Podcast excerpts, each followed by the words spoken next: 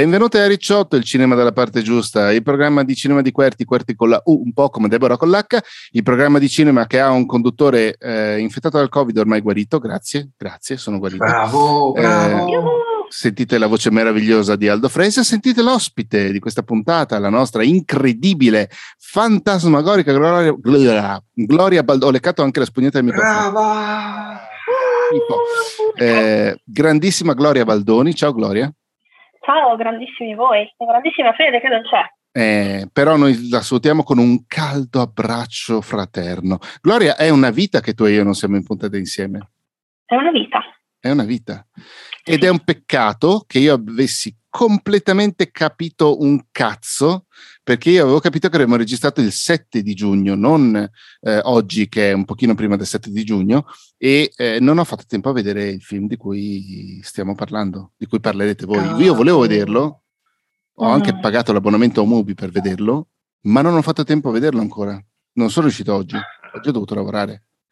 Porca peccato. Eh, Capisci? Capisci È il dramma del lavoro, Scandolini. È il dramma sì. del lavoro, è il dramma del lavoro, ma voi potete lavorando ascoltare tutte le puntate di Ricciotto, tutte le puntate di tutti i podcast di Querti, perché sono tutte meravigliose, eh, e fare quello che volete dei vostri soldi, tra cui anche associarvi eh, a Querti.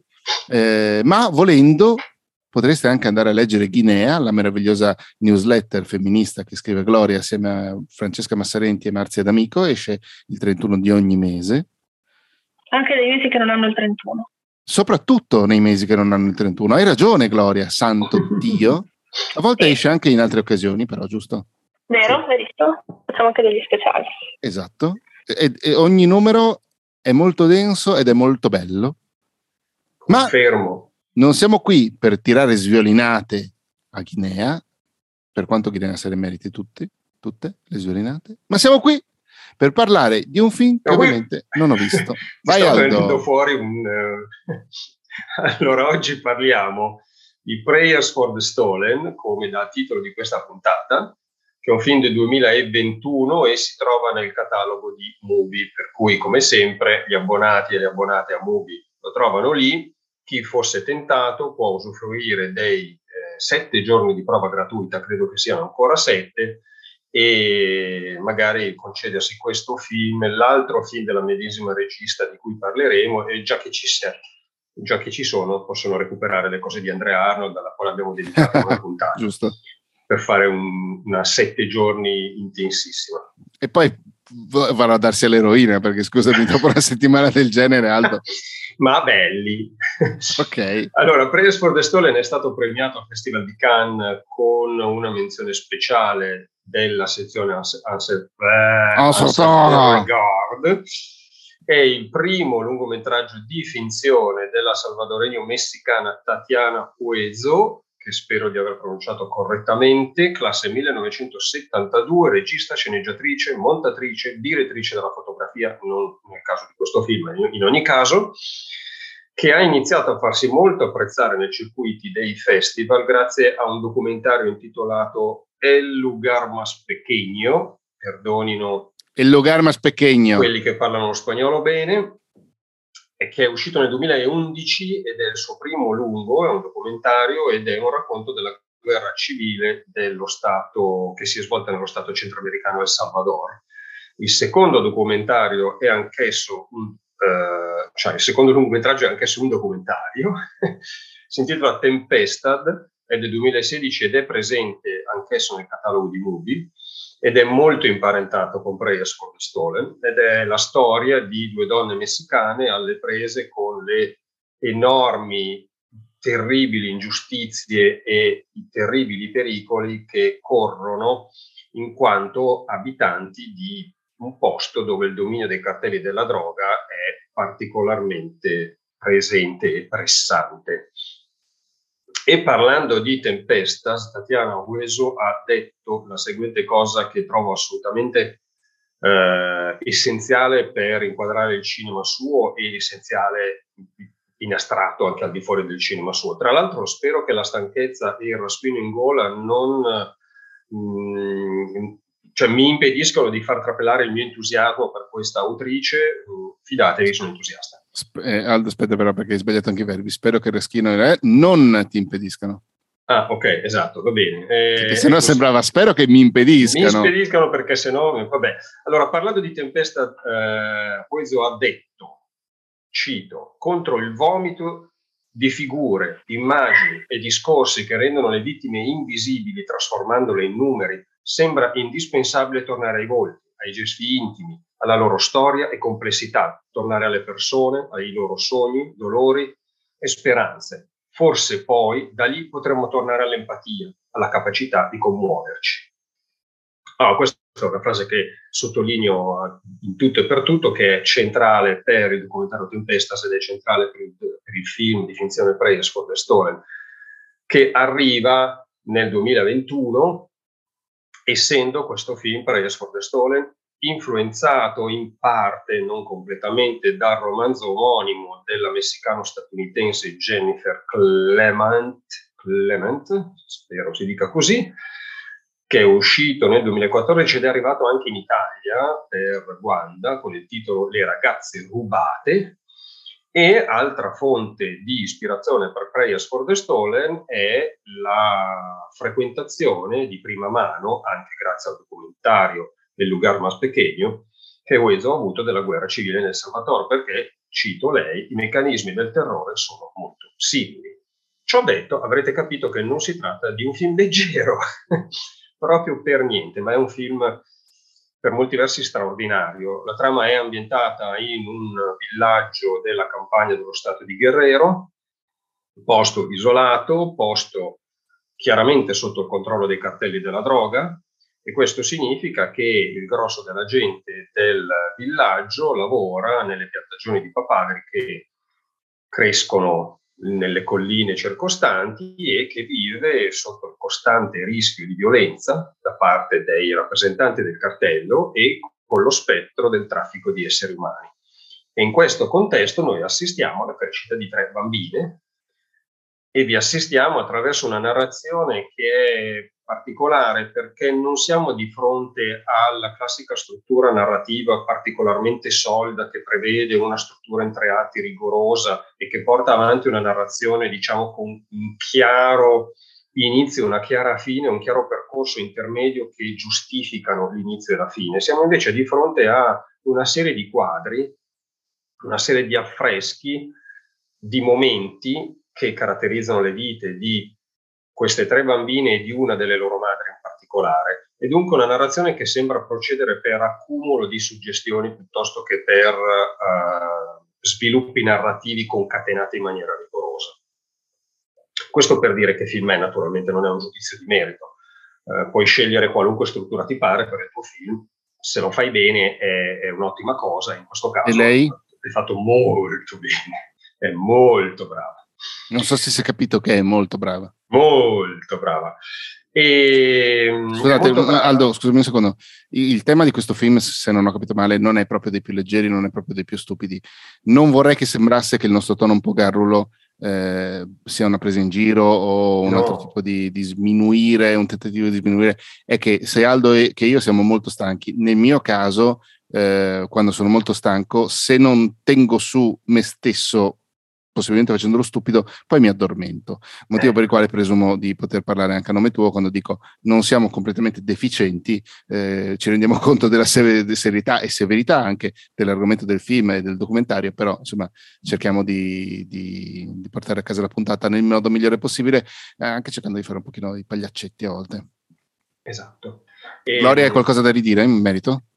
No. Mm, meno male.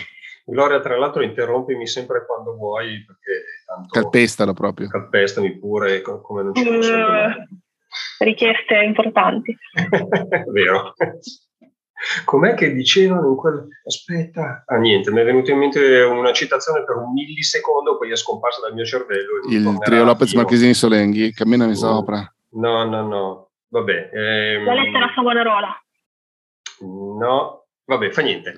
Allora, Voli troppo in alto. Gloria. Niente, film, eh, film tosto, molto tosto, emotivamente impegnativo, eh, film però di straordinario rigore, siamo lontani anni luce da qualunque spettacolarizzazione del dolore, da qualunque rappresentazione sopra le righe di un contesto che è di suo sopra le righe per molte persone che per fortuna loro questo mondo non conoscono. Eh, io devo dire che guardando il film eh, ho avuto l'impressione di essere di fronte a un film di guerra, pensando in particolare a un sottogenere, diciamo così, del, del cinema di guerra, che è quello che tende a nascondere o a tenere molto molto a distanza il nemico in modo da potersi concentrare sugli effetti che la guerra ha sulle persone che la combattono e sui protagonisti del film. Uh, e, e, allo stesso modo in Prayers for the Stolen i, i narcotrafficanti sono cos- tenuti costantemente fuori dalle inquadrature, noi li intravediamo in un paio di momenti e in questi due momenti non sono nemmeno i protagonisti della scena, sono comunque periferici rispetto all'inquadratura. Le protagoniste sono sempre le donne che di questo film rappresentano la spina dorsale. E allora, questo modo, mi pare che in questo modo, apparentandosi con questo tipo di cinema di guerra, eh, Prayers for the Stone riesca a fare molto bene due cose in particolare. Intanto,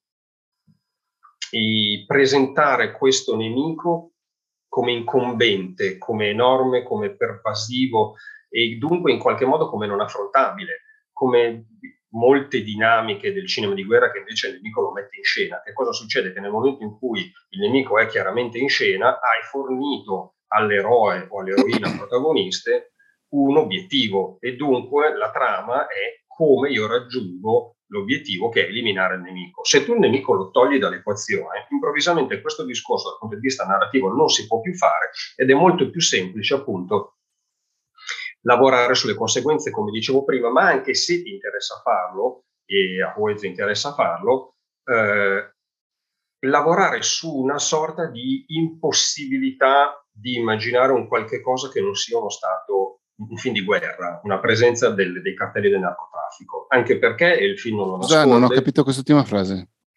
Ehm, non, me, non me la ricordo.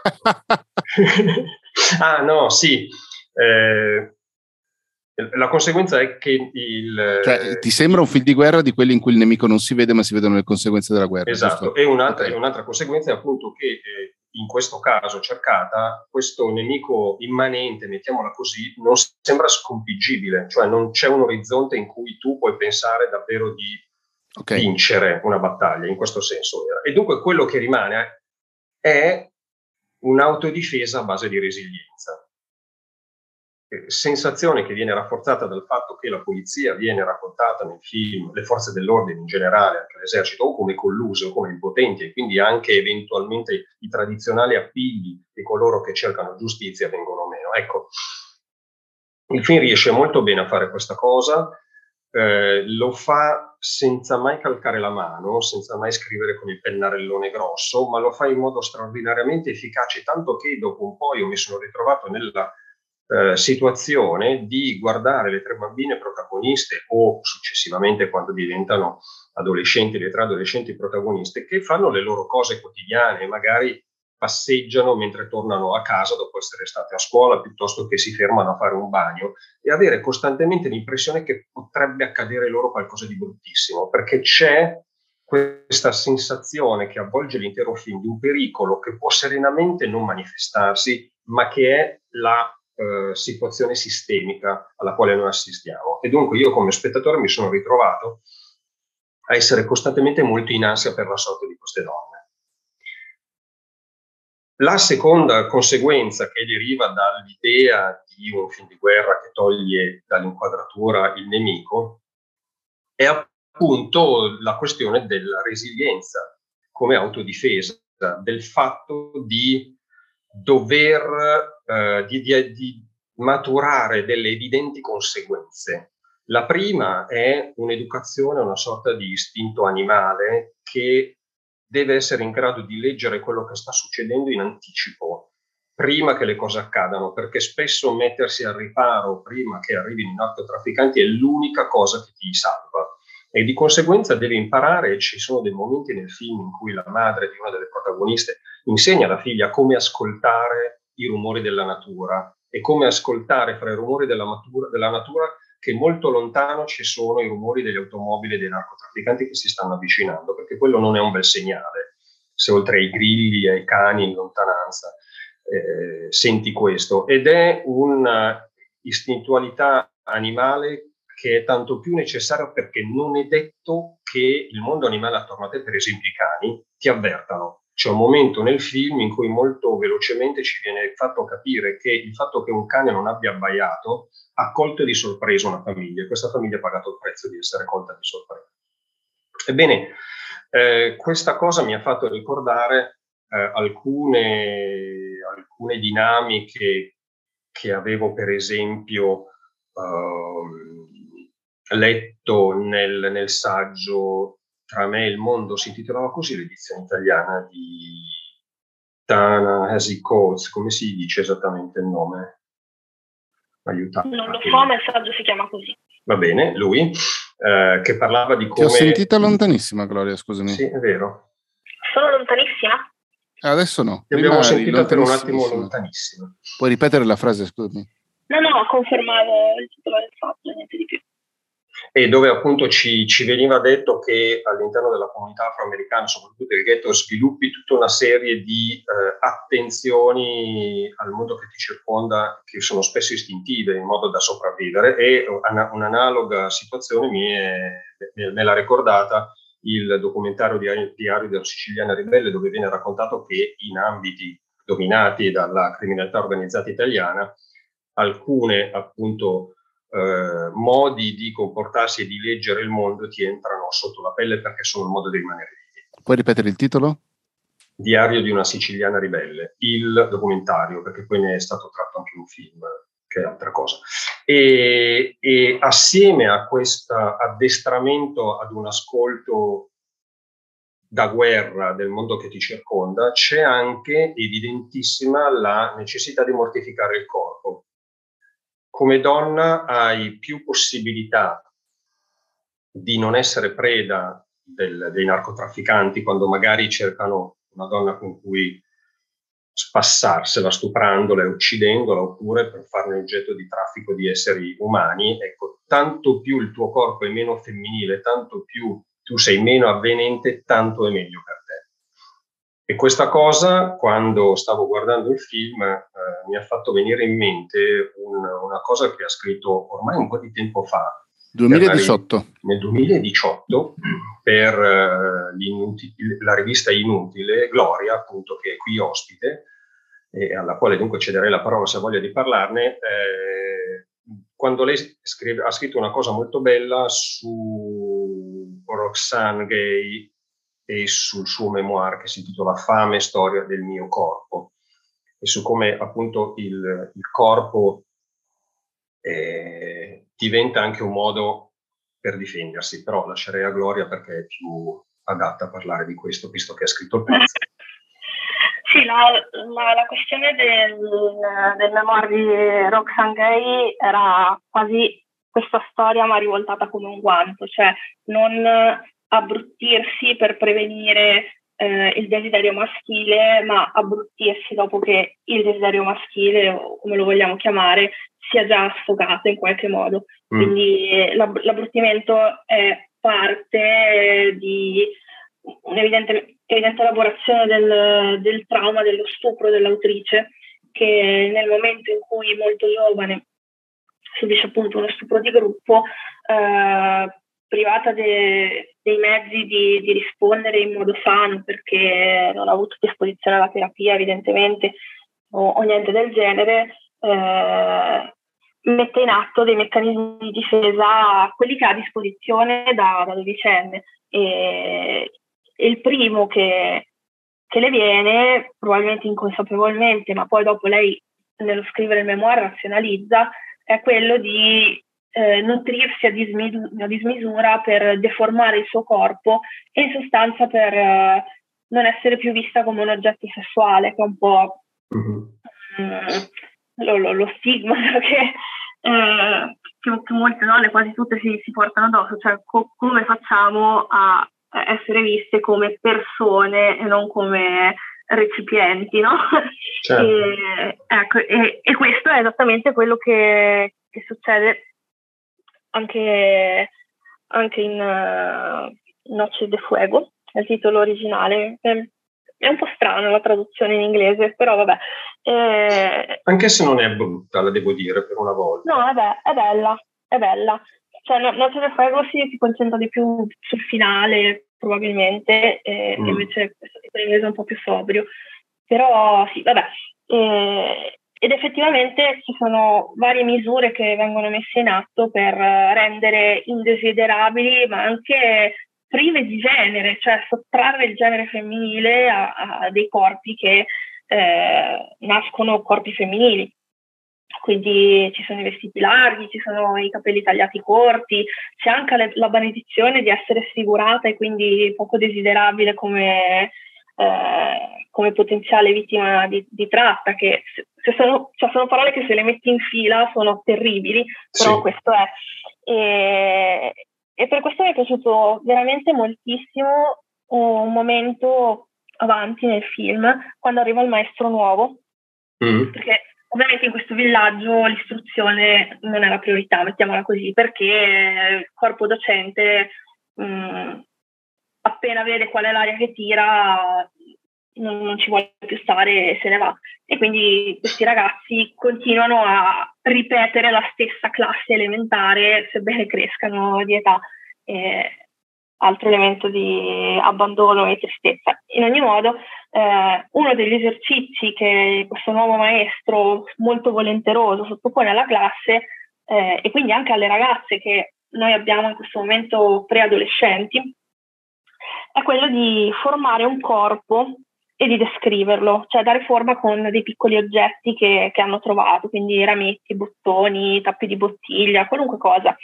E, e, per le ragazze questo è tutto il contrario di quello che hanno sempre dovuto fare da, da quando sono state identificabili e identificate come, come appartenenti al genere femminile. Eh, si sono dovute nascondere, hanno dovuto negarsi nella loro corporeità e corporeità femminile, appunto nello specifico, e, e, dimenticare di avere un corpo finché quel corpo non si è fatto vivo, per esempio con il menarca che viene mostrato di una delle tre. Eh, ebbene, per la prima volta, grazie al maestro, loro nello specifico possono pensare al corpo come qualcosa che appunto può essere immaginato, ammirato, descritto eh, persino, e anche una base materiale. E, e, ho trovato anche molto sottile che la richiesta non fosse disegnate un corpo, bensì create un corpo con ciò che avete a disposizione, mm. cioè assemblatelo e fatelo fisico. E, e fare un po' con quello che si ha a disposizione è praticamente quello che succede nel film, cioè si resiste con quello che si ha a mano, che quasi sempre niente. Eh, quindi sì, mm, mi è piaciuta molto questa scenetta perché eh, è il momento in cui loro riescono un po' a smettere di negare il corpo, ma lo possono pensare, ok, allegoricamente, perché è un corpo di bottoni e non è un corpo di carne, però lo possono riconoscere anziché includerlo nel grande silenzio che si avvolge tutte le questioni importanti del film. Sì, e che è fatto proprio, tra l'altro, questo grande silenzio dalle, dalle madri, dalle donne adulte, quali, come dire, educano con enorme amore le proprie figlie, ma le educano a, a quell'unica prospettiva che loro conoscono, per cui su certe cose vige grande silenzio ma non per omertà, intendiamoci, proprio per, per necessità di sopravvivere. E... Sì, sì, assolutamente. Infatti, eh, di questo film ho notato soprattutto le cose che non venivano dette, più che mm. le cose che venivano dette, mi sono sembrate più importanti quelle delle altre. E, e, e l'ho trovato mh, mm, già in piccolo e, e detto in un altro modo nel gioco della telepatia che fanno le ragazzine. Mm. Eh, in sostanza loro tre eh, sono in tre, eh, la protagonista e le sue amiche, di cui una è quella con l'abbro leporino e poi un'altra. E loro girano sempre insieme, stanno sempre insieme, anche le mamme sono amiche, si tagliano i capelli insieme, quindi proprio amiche per la pelle. E, e uno dei loro giochi è appunto mettersi in cerchio, una di loro si concentra e pensa a una cosa e le altre la devono, la devono indovinare. E, ed è un gioco che loro continuano a fare anche quando sono preadolescenti, quindi anche forse un pochino grandi per i giochi, soprattutto considerato qual è la, la realtà quotidiana che ci porterebbe a pensare che queste forse sono costrette a crescere un po' in fretta, no? Uh-huh. E, e, quindi piano piano mi sembra che il gioco si sia fuso, si sia sovrapposto con la necessità del silenzio che, come tu dicevi, le persone adulte ben conoscono e perpetuano ogni giorno. Per esempio, quando per la prima volta le bambine vengono tagliati i capelli, eh, passano dei grandi sguardi, ma pochissime, se non nessuna parola, parola sul motivo per cui sia necessario farlo, almeno sì. nello spazio comune. Poi è chiaro che privatamente eh, le madri introducono l'argomento nel modo in cui si può introdurre una bambina di 10 anni, però quel momento lì al salone della parrucchiera che è eh, l'agorà delle donne del, del villaggio, eh, è una cosa nota, appena si arriva a quell'età i capelli si tagliano, no? uh-huh. come se eh, quasi obbedissero a una sorta di pensiero magico, no? secondo cui eh, se nomini il rischio poi magari il pericolo si concretizza. E anch'io ero tentata di, di, usare la parola omertà, però poi mi sono resa conto che assolutamente non è la parola giusta, anzi eh, direi che eh, questa salvaguardia tacita delle bambine è parte di una specie di tattica di resistenza passiva, no? una resistenza di, di reazione, sì. che viene orchestrata eh, istintivamente, come, come, dicevi te, senza fo- magari un coordinamento precedente, in cui non è necessario dirsi io sono tua complice, allora facciamo questo, no? E, e ci sono tantissimi sil- episodi di silenzio così, così pregni che, che in realtà mh, mm, dicono tutto quello che c'è da dire. Un altro coinvolge sempre il nostro amico maestro, che interroga le madri su quello che succede nel villaggio e non riceve nessuna risposta, non vola una mosca. Uh-huh. Ed è un momento cruciale per capire quali sono le, le, forze, le rispettive reticenze che ci sono in gioco. Tra l'altro poi, eh, come dire, il maestro lo sa benissimo cosa succede, lo sa benissimo eh, perché, eh, o almeno se lo può immaginare, quando vede per esempio una bambina che viene spruzzata di, di veleno dall'alto, insomma, se non se lo immagina vagamente lo intuisce se non lo sa. Quindi forse chiederlo è anche superfluo in qualche modo. Sa benissimo che alla fine dell'anno se ne dovrà andare, sa benissimo che tanti altri se ne sono andati prima di lui. Eh, e quindi, eh, come dire, mi sembra che ci sia proprio l'insistenza sul rifiuto di verbalizzare il problema, no? Mm-hmm. Sì, sì, sono d'accordo. E, e, mi piace molto quello che dicevi, di, di, di, associarlo al pensiero magico, per cui nominare una cosa non è un atto privo di significato, ha, ha, delle immediate conseguenze, per cui adesso non ne so, ne so veramente pochissimo di magia, però, però effettivamente eh, c'è questa cosa, adesso perdonate, chi, chi, ci ascolta mi perdoni se sono molto impreciso, ma eh, c'è questa cosa che del conoscere il vero nome della persona che hai di fronte ti dà potere su quella persona a livello di pensiero magico. E, e dunque il, il, non poter definire, che non è omertà, come giustamente ricordava anche Gloria, diventa anche il non poter avere potere su quella situazione. Perché sì, certo, eh, come dire, puoi descriverne degli aspetti, puoi descriverne una parte soltanto, ma non riesci ad abbracciarlo nella sua interezza e a definirlo nella sua interezza, di conseguenza, non avendo nessun potere, ti conviene non nominare il nome sbagliato, perché altrimenti eh, ottieni solo un risultato negativo, fra virgolette, se la vogliamo mettere sull'aspetto magico che spero di spiegarmi perché mi sto rendendo conto che mi lascio trascinare da, da, un flusso di coscienza che può essere molto caotico in verità, soprattutto adesso. No, no, tutto chiaro. E, ehm, a me piaceva anche la cosa che dicevi sul fatto che ci sono che, che moltissimi silenzi sono straordinariamente significativi perché si riallaccia a, a quella che è una scena che ho trovato splendida e che rappresenta il prologo del film, per cui eh, viene, diventa quasi programmatica, perché noi nel prologo del film eh, vediamo una madre e una figlia, inizialmente vediamo solo una donna adulta e una bambina, poi capiremo che sono madre e figlia che eh, di notte, dunque quando non possono essere viste da altri, eh, si mettono a scavare con le mani un buco. E dopo un po' eh, la madre dice alla figlia di entrare dentro questo buco, verifica che la bambina venga contenuta in tutta la sua lunghezza e in quel momento l'inquadratura cambia e è posizionata più in alto rispetto alla madre, angolata dall'alto verso il basso e sostanzialmente noi vediamo questa bambina eh, adagiata in, quello che è sostanzi- in un buco che sostanzialmente ricorda parecchio una tomba.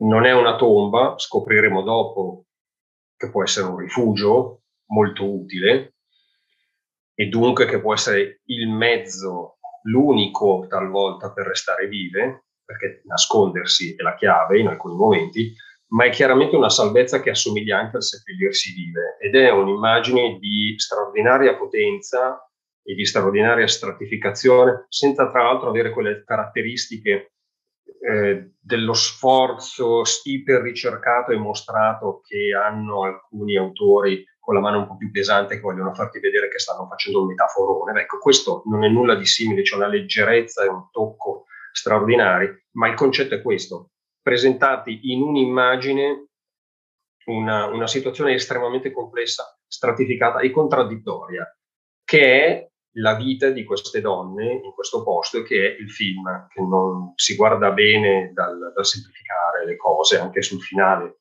non, non, giunge ad una risoluzione, diciamo così, eh, appagante. Mh, mm, e, e, e, insomma questa regista ha una mano meravigliosa, devo dire perché non è, non è così semplice. E a proposito di inquadrature meravigliose, a me ho visto, eh, mi ricordo più, sì, credo di aver visto questo film e, e dopo il documentario Tempestad. E il documentario Tempestad termina invece in questo caso con un'altra inquadratura che mi ha lasciato di stucco, che è incredibile, che è l'inquadratura di una delle protagoniste del documentario che noi vediamo dal basso, lei sta nuotando, non, non sta nuotando, sta galleggiando. Facendo, sì, sta facendo il morto. Il cagnolino. Quando tieni, quando tieni, le braccia aperte, le gambe aperte. Okay, sì. No, no, non nuoti, eh, sì, stai, sì, stai, stai, facendo il morto, che non so se si dice così anche in lingua messicana, ma l'espressione italiana è particolarmente Hacerle il muerto. Però, però, in italiano è particolarmente calzante eh, e, ed è inquadrata dal, dal basso, dal sott'acqua, molto in distanza, più, più sott'acqua possibile probabilmente, e, e, è un'inquadratura incredibile perché intanto se non erro è la prima volta che vediamo quella protagonista lì, sono due le protagoniste del documentario, se non erro lei è la prima volta che la vediamo e non la vediamo in faccia, il che non contraddice la frase che avevo letto prima sulla necessità di tornare ai volti, ai gesti, alle emozioni, naturalmente, perché c'è tutto il documentario precedente, mm, ma è un, un'inquadratura che, che ridà dignità a questa persona che ha subito l'ingiustizia pazzesca, forse farebbe la pena di dire che il documentario, scusate, è la storia di due donne effettivamente. effettivamente. due donne diverse che, che, ognuna ha subito un torto enorme legato al dominio del narcotraffico su vaste parti del Messico e, ed è un documentario molto affascinante perché sostanzialmente si intrecciano due lunghe interviste. Probabilmente, non, non, sono riuscito ad approfondire, ma probabilmente la regista ha intervistato queste due donne separatamente e poi ha alternato in fase di montaggio eh, le due testimonianze. Loro raccontano quello che è successo loro, ma mentre sentiamo le loro parole, in realtà le immagini, eh,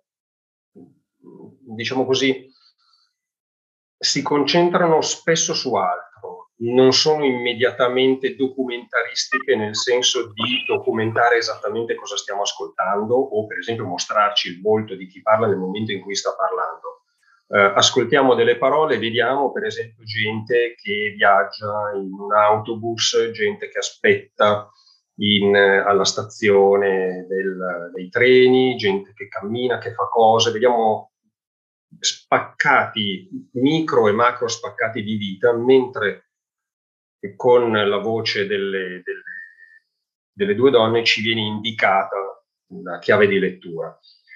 È più astratto il discorso fatto con la donna che racconta il suo imprigionamento, è meno astratto quello fatto con la donna che racconta il rapimento della figlia, perché la donna che racconta il rapimento della figlia lavora in un circo e noi spesso vediamo cose che accadono nel circo durante questo racconto. C'è solo un momento, se non erro, in cui effettivamente il dialogo è in presa diretta rispetto a ciò che vediamo su schermo e riguarda il mondo del circo, mentre l'altra donna, eh, credo, la vediamo solamente alla fine, la sua storia è terribile, eh, non, non, chi se ne frega degli spoiler, ma per capirci, eh, lei lavora in un ufficio pubblico e a un certo punto assieme a altri colleghi viene richiesta di, di andare a Città del Messico, se non ricordo male, comunque vengono caricati su un bus, arrivano e lì vengono arrestati. E sostanzialmente all'incontro con, con l'avvocato viene detto ma voi siete i sostituti, il, lo Stato ha bisogno di far vedere che facciamo delle retate di successo nei confronti dei, dei mh, mm, appartenenti al cartello e, e, voi siete i loro sostituti, adesso state in carcere per un po', il carcere dove queste persone vengono mandate è gestito dai narcotrafficanti per cui eh, loro, le famiglie di queste persone vengono contattate per pagare la permanenza, più paghi più stai bene, eh, se smettono di pagare ti ammazzano. E, ed è una roba che cristallizza uno stato di potenza enorme, perché cosa fai tu a quel punto?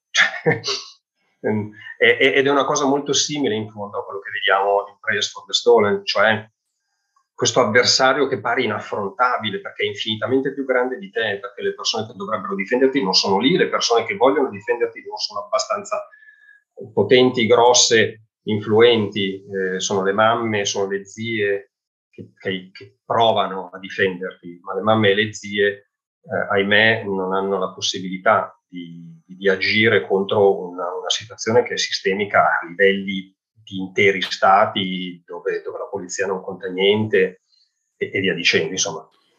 Dimmi, Io ho un solo commento da fare, si capirà, si sarà capito che eh, il motivo per cui abbiamo fatto questa puntata è che Aldo è stato folgorato da questi film, eh, perché non, non, riesce a smettere di parlare, non riesce a far parlare Gloria proprio. No, infatti scusa Gloria, vai, vai tu. Ma tra l'altro mi sto ascoltando affascinata, quindi finisci pure il tuo discorso. E, ehm, no, in realtà credo avevo finito, nel senso che ancora una volta stavo andando un po' a braccio ed ero partito con, con, con, la capacità di Tatiana Huezzo di, di, di fare delle inquadrature bellissime per la densità di significato e per la grazia con la quale vengono elaborate e girate. E, e poi sono finito appunto a spiegare meglio che cosa c'era nel documentario e ritornare di conseguenza in definizione le due cose sono molto accomunate, il, mondo di cui parlano è lo stesso. Gloria, eh, devi dare da mangiare ai tuoi tecnici del suono? Sì, si sono sentiti che mi agolavano. Ogni tanto. Sì, ma loro sono sempre graditissimi. Infatti. Volete che facciamo una pausa e poi gli do da mangiare e poi ricominciamo? Sì, sì, sì, vai pure, non ti preoccupare. Dai, va bene. Ok quindi adesso sentirete un po' chiacchierare. E, ehm, niente, stavo per cedere la palla a Gloria, ma la uh, cederei. ok, prendo la palla. Oh. Sì, allora, la, la, cosa che, che mi hai detto... No. No, no, no, no, adesso sei distante. Sono distante. Adesso sei vicina. Sono vicina, ok. Allora, la cosa che raccontavi, le, le, le storie terribili di queste due donne effettivamente sono mh, mm, veramente connesse a, a quello che, che, succede nel, nel film di, di, finzione, di documentario, eh, sia perché a livello tematico no, si parla di, di, di sparizioni, di mh, mm, potere che, che, che trama. E, e, e incombe, minaccia e può stravolgerti la vita da un giorno all'altro, come succede alle famiglie del, del villaggio e come succede a Miriam, che è la prima donna che, che viene intervistata, quella che finisce nella prigione gestita da, dai narcotrafficanti. Ma poi perché veramente esemplifica ancora questa cosa su cui continua a tornare, che mi sembra che sia proprio il filo rosso, e, e cioè quanto si sta zitti in questo film, nonostante queste due poi parlino e non abbiano altro modo di, di esprimersi perché non, non viene eh, drammatizzato quello che succede loro, è semplicemente un lungo racconto. Eh, però onestamente eh, mi sembra che la questione del silenzio sia una questione cruciale mh, mm, perché eh, si tratta di gente che, che vive sola, no? che è abbandonata a se stessa, quindi eh, ci colpisce il, loro silenzio, però teoricamente dovrebbe colpirci più l'evidente e quasi tentacolare silenzio che fa sì che sacche di, di territorio, che persone, famiglie siano completamente abbandonate da, dalle istituzioni, dalla legge, dalla qualsivoglia garanzia di protezione. E, e si potrebbe pensare che questo silenzio sia inazione, no? che, che porti a una stasi, ma in realtà ci dimostrano le donne del villaggio di Prairie Sotestole, nel silenzio succedono cose, nel silenzio si organizza una resistenza che è, è, è muta e, mm-hmm. e, condivisa da tutti, nel silenzio si dà spazio al sopruso e all'abuso e, e, questo è quello che succede dall'altra parte, no? E, e, e questo provoca una sproporzione di forze che ehm, rende poi ovvio che la difesa della comunità, per tornare al film, non si faccia a viso aperto, ma si faccia occultando, stando zitti, anche un po' sperando nella protezione dei, dei datori di lavoro, che ovviamente a loro volta sono criminali, quindi eh, è veramente ineludibile questa rete, no? Sì. E, e, questo si vede veramente benissimo nel, nel documentario Tempestado, perché in questo incubo kafkiano che vive la prima donna, ma anche la seconda, eh, dove ti giri, trovi della gente che fa finta di aiutarti, non ti aiuta, che non sa niente, eh, che mh, mm, non, non, può darti nessun tipo di appiglio. Quindi tu sei veramente da solo uh-huh. eh, ed è terribile, veramente terribile. Sì. quindi sì, ecco, poi ci sono delle cose che a me sono piaciute, ma non ho avuto abbastanza tempo per pensarci, perché l'ho visto due o tre giorni fa, eh, fin qua. quindi, sai quando poi rumini, rumini, ma non arrivi a delle conclusioni. Quindi io, eh, guardando quella che, vabbè, sono intervallate le due storie delle donne. Ora diciamo la prima parte, quella di, di Miriam, la donna che finisce in prigione. Eh, pensavo, mh, mm, ma, ma, cosa sta facendo eh, raccontando questa storia di questa persona che torna a casa e, e, nel frattempo mostrando immagini di viaggio in generale. Cosa sta facendo? Un road trip strano, documentaristico? Non riuscivo a darmi una definizione. Poi però mi sono detta che la categoria più adatta potrebbe essere quella del cosiddetto Nostos, no? il viaggio di ritorno, solo che uh-huh. eh, a differenza del classico viaggio di ritorno le cose sono già successe, non succedono nel viaggio.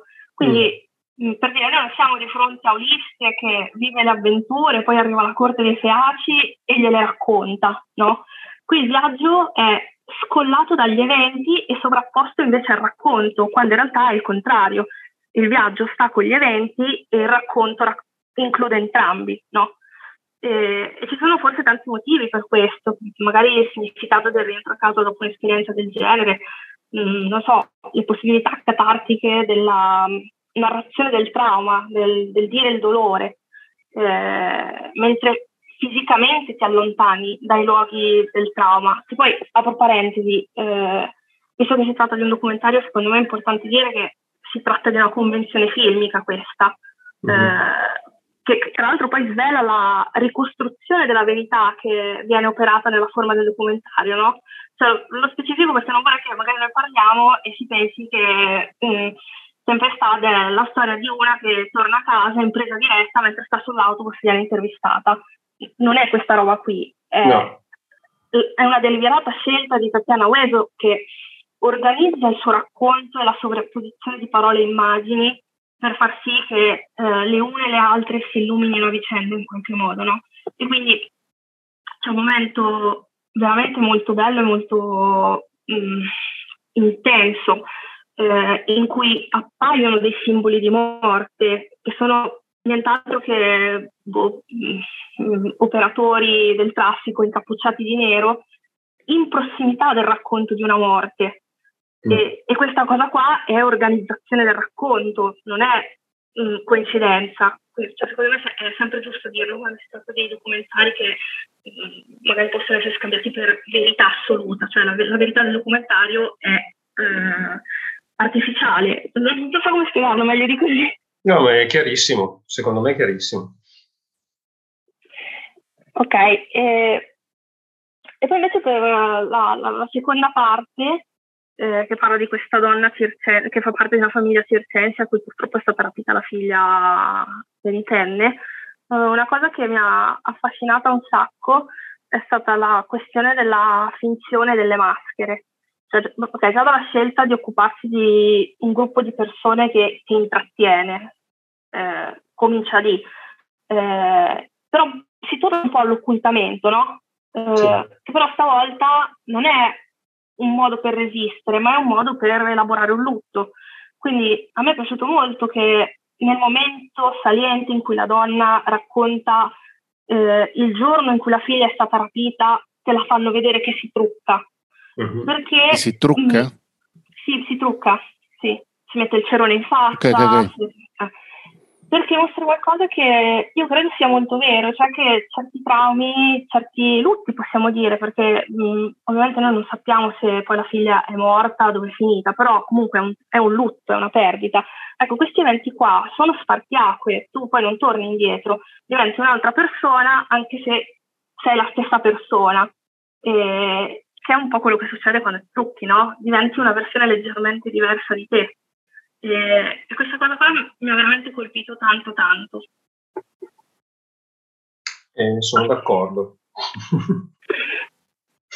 non posso che dirmi d'accordo. Eh, questo, questi due film sono veramente appartengono alla categoria le cose che ti entrano sotto pelle e rimangono lì per un po'. Mm. Perché poi ci ripensi, ci giri attorno e ogni volta, vista l'enormità di ciò che raccontano, io mi meraviglio di, della cautela e della delicatezza con la quale invece queste storie sono state raccontate. C'è, c'è veramente, non lo so, una mano felicissima.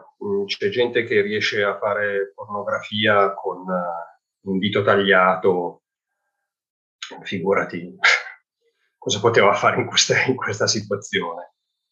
Invece ti arriva tutta la sberla emotiva e di indignazione che è giusto che debba arrivare, ma arriva all'interno di una costruzione rispettosissima. E, e per quello che, che, la frase che citavo all'inizio dicevo che secondo me è proprio essenziale, perché qui si tratta di tornare alle persone, di, di tornare all'empatia e non puoi, non puoi tornare all'empatia con la pornografia.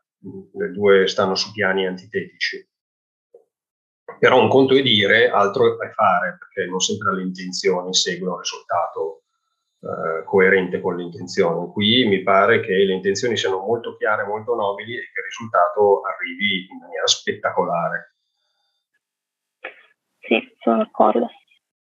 Sono d'accordo.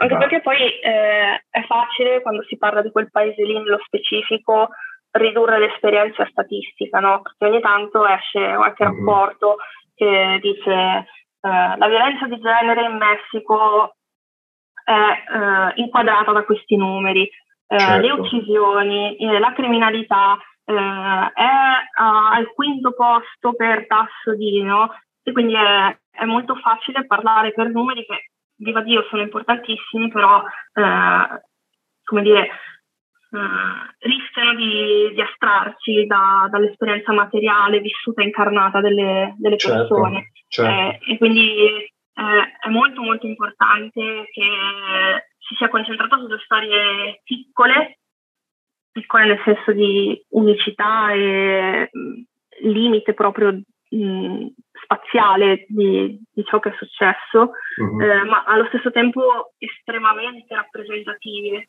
Eh, sì. Una serie di problemi eh, endemici che, che, ci, che, ci, sono lì, ci sono lì appunto diciamo la, la, la, la corruzione delle, delle, forze dell'ordine che sì se, se, ti va bene non ti aiutano, se ti va bene organizzano il rapimento di tua figlia. Esatto. Eh, la, la, la, la, rigirerei, se ti va bene non... È quello che hai detto tu. È quello che hai detto lei. Io mentre un attimo fa dicevi, Gloria, del, dei piccoli gesti, mi è venuta in mente una cosa che adesso racconto senza fare nomi perché non voglio mettere eh, in, in, podcast una persona che magari non c'ha voglia che racconti questa roba, ma per vie traverse conosco un fotografo che fotografa e che recentemente a Milano ha incontrato un suo amico e collega fotoreporter che lavora a Ciudad Juarez, che è un posto terrificante. E lui mi raccontava... Un posticino di villeggiatura. Vero? E, e, e lui mi raccontava che questo suo amico a Milano, bevendo una cosa insieme, continuava a guardarsi le spalle istintivamente, cioè non era in grado di, rilassarsi, tra virgolette, eh, era cioè. costantemente sul chi vive. E questa cosa a distanza di migliaia di chilometri è un, uno dei piccoli gesti che ti dicono di un mondo. Poi bisogna saperli raccontare, naturalmente, e metterli in, in una storia. Però ecco, è, non so, mentre dicevi questa cosa, Gloria, mi è venuto in mente questo, questo piccolo racconto, spero di non aver fatto io pornografia raccontando la mia volta. No, non credo. Va bene, cosa vogliamo fare? Avete altro da dire sul film, documentario e tutto quanto, oltre a suggerire caldamente alle nostre ascoltatrici di andarseli a vedere su Mubi? E di no. portare, mi pare di capire, no. in palmo di mano questa regista? Io non ho altro da aggiungere a parte si straconsigliarla. No, de- mm, stavo semplicemente rallegrandomi del fatto che esiste una piattaforma come Bubi che si occupa di, di curare una selezione del genere che um, ci, ci, porta alle le Tatiane Ueso che magari passerebbero un po' sotto silenzio. Ecco. Sì, erano complimenti a Movie. Ecco. Sì, sì, sì, sì. Va bene, grazie mille. Allora, io, Gloria, vorrei solo bacchettarti perché vorrei ricordarti che Ricciotto è un podcast agnostico, quindi non puoi dire viva Dio senza aggiungere anche altre divinità. Mi raccomando. Eh, grazie per aver ascoltato Viva anche questa puntata. belle nos, direi. Ecco, grazie per aver ascoltato anche questa puntata di Ricciotto, è stata una puntata molto bella in cui io sono rimasto affranto in silenzio perché avevo cannato il calendario, diciamolo. E Gloria, sei grandissima, grazie per essere stata qua con noi. Dove grazie. ti può trovare la gente? La grazie gente con la doppia G. Che mi chiamate, mi potete trovare uh, su Inutile, uh, su Guinea il 31 di ogni mese, come abbiamo detto, e, e poi ogni tanto in mezzo e in generale a casa mia. Benissimo. Fede, ci sei mancata, però hai visto che sto giro c'ero io in puntata. Ah! Buonanotte, ciao. Ciao. Ciao.